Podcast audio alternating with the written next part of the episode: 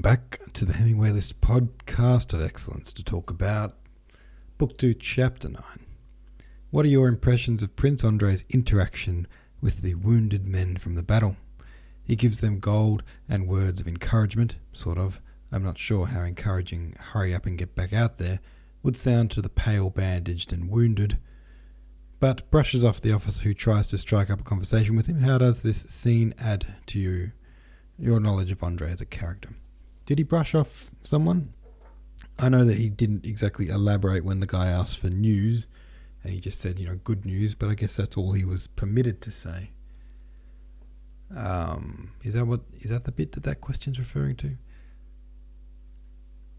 I also thought that his words of encouragement were probably the perfect words of encouragement because someone who's battered, you know, pale and bandaged and duty, duty, dirty, duty, pale and bandaged and dirty would, um, you know, when you feel like that, someone treating you like, you know, back on your feet, get back out there, like treating you as if you're capable of getting back out on the field, actually does empower you a bit. I think it it kind of puts a stop to any feeling sorry for yourself.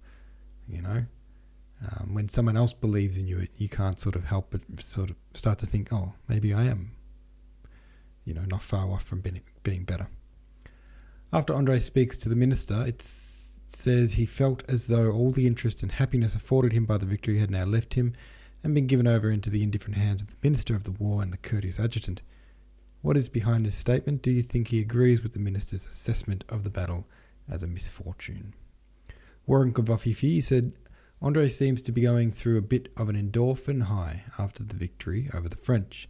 He believes he will be well received and shown to the Emperor at once upon his arrival in Brunn, so I think he's feeling extra charitable and good spirited. So why not give some gold to these less fortunate soldiers? I felt like him not giving news to the officer was a way for Andre to not spoil his war story later with the Austrian military command. You know that sound that a record makes when it is ripped off the turntable? That's the sound I imagined when Andre arrives at the palace in Brunn Rather than receive the hero's welcome he imagined, Andre gets escorted to the back rooms to deliver news of his victory to the Minister of War, who is more preoccupied with paperwork than actually receiving Andre. And when he discusses the battle, the Austrian reception isn't as excited as Andre would have guessed, due to General Schmidt getting killed.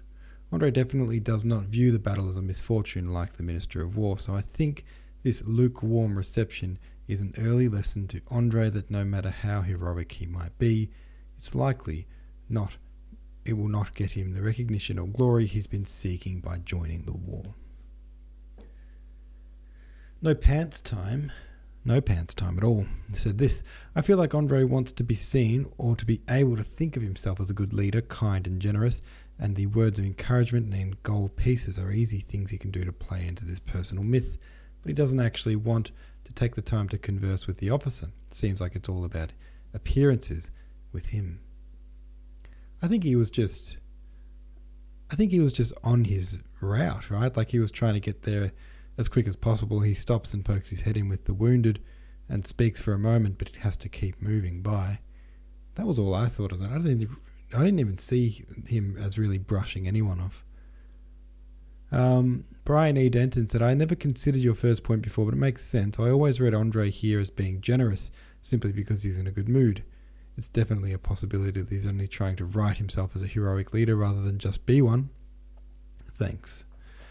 Yeah, I mean, there is a degree of that with Andre, isn't there? He is seeking military glory, but he's also seeking it to sort of prove his worth as a man.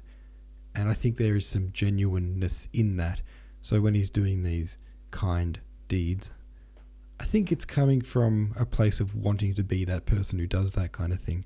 And whether or not it's contrived or natural, it's still an expression of wanting to do it. You know what I mean? I don't know if that makes sense. Twisted Every Way says the impression I got when reading was that Andre didn't want to spoil the news to the officer who was asking. Yeah, well, I don't think he would have been allowed to. You know, he's got a message to take to the Minister of War as an adjutant. And, you know, you're not going to spill someone else's mail on the way as a mailman. It's like, You know what I mean? Like you're the messenger. You don't get to just tell the message to everyone you cross. So I think I think that that was just a, a technicality. He wasn't permitted to tell them the news, but he told them that it's good news, uh, and that was the most he could do.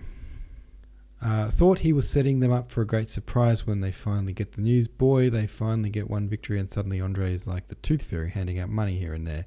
I just think he was exuberant at the victory and feeling generous. And then he was let down at the Minister of War's reaction. Womp womp. Sluggy with 3Gs said this I think there was a huge difference in perspective, in perspective between Andre and the Austrian minister.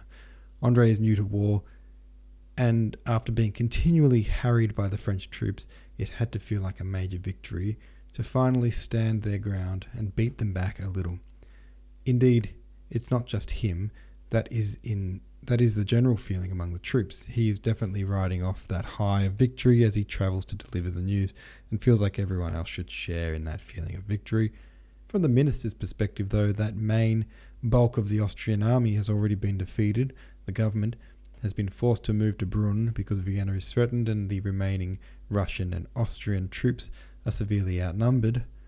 While news of the victory is welcomed, ultimately it doesn't really change the situation they are in, and they lost another of their generals during this battle. Yep. Oh. Excuse me. Yeah, I mean, it's the difference between seeing what's happening in your little world on the ground, you know, the immediate victory that Andre was part of was actually probably quite a small battle and a small victory to someone who's looking at the whole situation from a from a broader perspective like the Minister of War. All right, let's keep reading. Chapter 10 goes like this. Prince Andrei stayed at Brunn with Bilibin, a Russian buddy of his in the diplomatic service. Ah, Prince, my friend, I could not have a more welcome visitor, said Bilibin, Bilibin as he came out to meet Prince Andrei. Franz, chuck Prince Andrei's stuff in my bedroom, said he to the servant who was ushering Bolkonsky in. So, you're the bearer of good news, hey? Awesome. And I'm sitting here crook as a dog, as you see. Once he was washed and dressed, Prince Andrei headed to the diplomat's luxurious study and sat down to the dinner they'd prepared for him. Bilibin made himself comfy by the fire. This was the kind of posh setting Prince Andrei was used to since birth, and being amongst posh stuff was helping him relax after a long journey and a rough campaign. Besides, after dealing with those Austrian pricks, it was nice to shoot the shit with a fellow Russian, though they did it in French, not their native tongue who would most likely share the general Russian dislike of the Austrians, which was a bit of a thing currently. Bilibin was a 35 year old bachelor from the same circle as Prince Andrei. They'd known each other back home in Petersburg, but had gotten closer since Prince Andrei was in Vienna with Kutuzov. Bilibin was kind of a similar to Andrei, career wise, in that he was a mover and a shaker in his chosen profession, that is to say, he was a rising star in the diplomatic space, as Andre was in the military. He was still a young man, kinda, but he wasn't a young diplomat, for he had entered the service at 16, had been in Paris and Copenhagen, and now had a pretty important post in Vienna. Both the foreign minister and our ambassador in Vienna knew him and thought highly of him.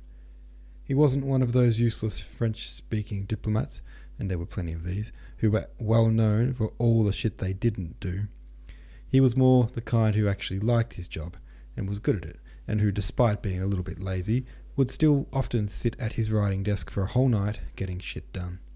He kept plugging away, no matter if the job was small or big, important or trivial. It wasn't the question of why should we that motivated him, but more of how can we get it done. He didn't particularly mind what diplomatic issue he was assigned to, he just loved tackling it as skillfully elegantly and pointedly as he could, preparing really bloody awesome circulars, memorandums, and reports. And it wasn't just his written work that was valued, he was also great at conversing and dealing with people, even in the highest spheres.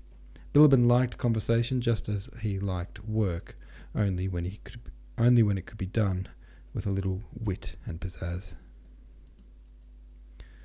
In society, he was the kind to only join a conversation if a chance to say something striking presented itself.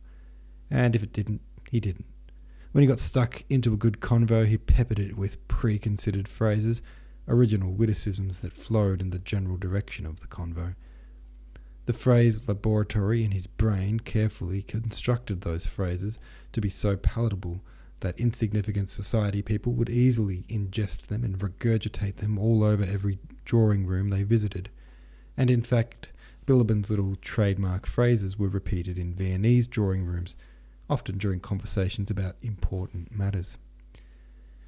His face was worn and thin, covered with heavy wrinkles, and always looked as clean as the tips of one's fingers after a Russian bath. The movement of these wrinkles was basically how his facial expressions formed. His eyebrows would lift and his forehead would crinkle up. Then his eyebrows would lower and the crinkles would move to his cheeks. His small, deep eyes always twinkled and looked confidently wherever they were looking. All right, then, tell me what you've been up to, said he. Bolkonsky told him about the battle and the reception he'd received by the Minister of War, speaking really modestly and without mentioning himself. They made me feel about as welcome as a dog in a game of bowls. Bilibin smiled, and the wrinkles of his face smoothed out. But, my dear friend, he said, examining his nails from a distance and raising the skin above his left eye with all due respect to the Orthodox. Oh, with all due respect to the Orthodox Russian army, it sounds like your victory wasn't all that victorious. He went on speaking in this way in French, only switching to Russian for certain words that he wanted to be a little bitchier.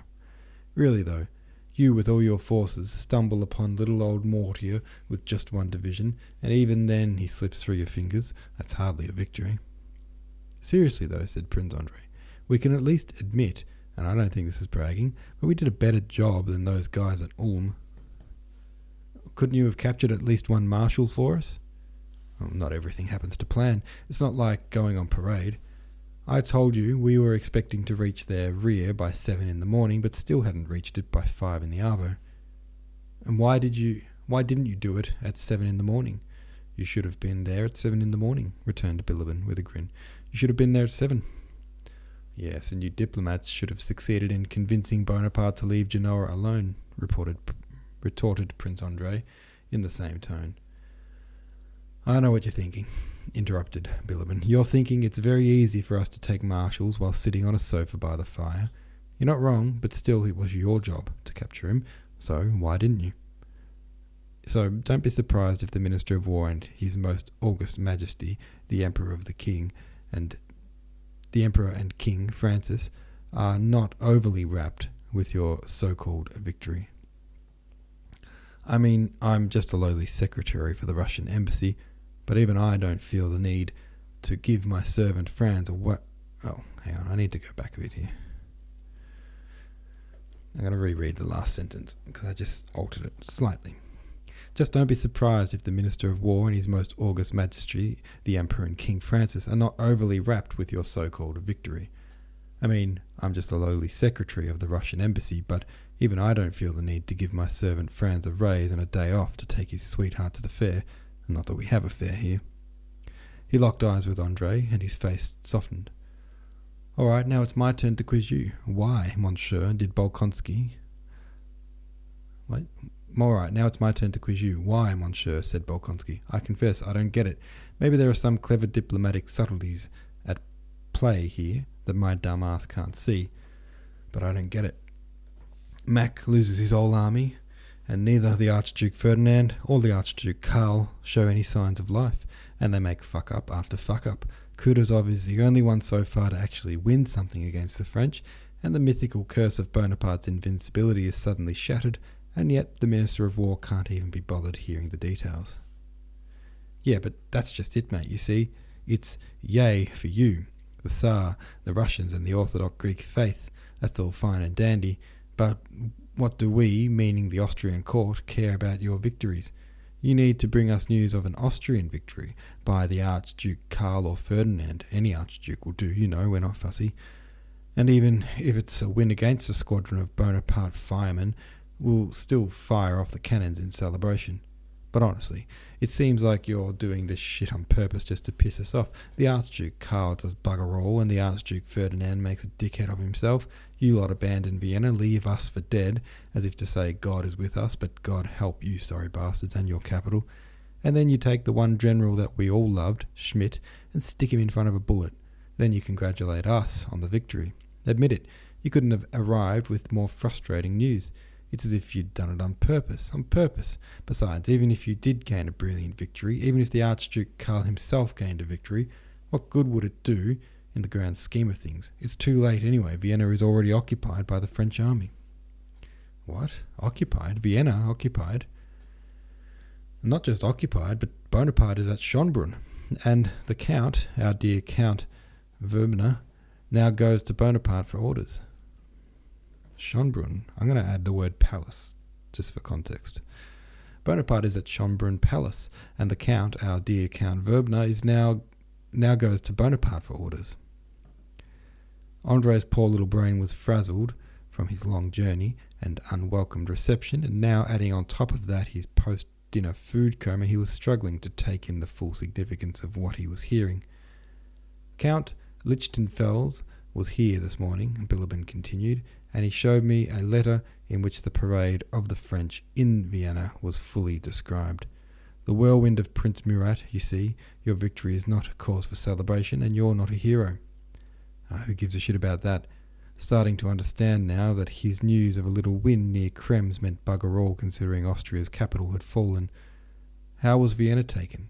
What about the bridge, the famous bridgehead, and Prince Auersperg? We'd heard that Prince Auersperg was defending Vienna he said. Uh, no, he's on the side of the ri- this side of the river now, defending us. Doing a shit job of it too, I reckon, but still he's trying. But Vienna is on the other side. The bridge is still good. That hasn't been taken yet, and hopefully it won't be, because we've rigged it up ready to blow if the order is given. If the bridge had been taken, we'd be long gone into the mountains of Bohemia, and you and your army would have spent a very ugly fifteen minutes between two fires. But still, that doesn't mean the campaign is over, said Prince Andrei. Well, I reckon it is, and the bigwigs here think so too, although they don't have the guts to say it. It'll play out just as I predicted at the start of the campaign. The matter won't be settled by your skirmishes at Dürnstein, or by any gunpowder at all. It'll be decided by the ones who invented the gunpowder to begin with, said Bilibin, unleashing one of his famous phrases, then pausing and allowing his forehead to unwrinkle. The only question now is what will happen when Emperor Alexander meets the King of Prussia in Berlin. If Prussia joins the Allies, Austria's hand will be forced and there will be war. If not, then it's just a matter of figuring out where to start drawing up the new Campo Formio. What an absolute bloody genius, Prince Andrei suddenly exclaimed, thumping the table with his small hand. And what luck he has. Buonaparte, said Bilibin, his forehead coiling up to unleash a witty comment.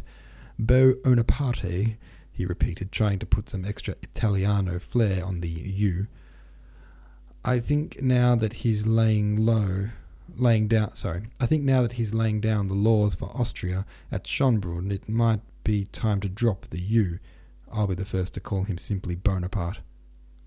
Jokes aside, said Prince Andrei, do you really think the campaign is over? Here's what I think legit.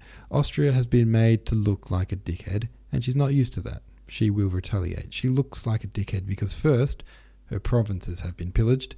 They say the Holy Russian Army are shocking looters. Her army is destroyed, her capital taken, and all this for the fine eyes of His Sardinian Majesty. And I'll tell you what else, just between you and me. I feel in my gut that they're pulling the wool over our eyes my gut tells me they are secretly negotiating a secret peace with France. No way, cried Prince Andrei. That would be too fucked. If we live long enough, we'll see for ourselves, replied Bilibin, and his face went smooth, indicating that their conversation was complete. When Prince Andrei reached the room they'd prepared for him and lay down in a clean shirt on a feather bed with its warmed and fragrant pillows, he felt that the battle of which he had brought tidings was a million years ago. The alliance with Prussia, Austria's treachery, Bonaparte's new triumph, tomorrow's levee and parade, and the audience with the Emperor, Francis consumed his thoughts. He closed his eyes. and immediately heard in his mind the sweet, soothing sounds of cannons, of muskets firing, and the rattling of carriage wheels. He saw a thin line of musketeers descending the hill. The French were firing. His heart was thumping as he rode forth with Schmidt by his side, bullets whizzing past, and he felt the happiest he'd ever felt, times ten. He woke up. Yes, that all happened, he said, and he grinned like a child. Then he closed his eyes and slept like a very happy baby. All right, there we go. There's that chapter for you. Um, this was one of the ones where there's a line in this, and I was really proud of the translation work that I did on this one for one particular little uh, like paragraph. Um, where is it? Now I won't be able to find it. Oh yeah, the bit about um, uh, I'm just a lowly secretary of Russian embassy, but even I don't feel the need to give my servant Franz a raise and a day off and take, to take his sweetheart to the fair. Not that we have a fair here.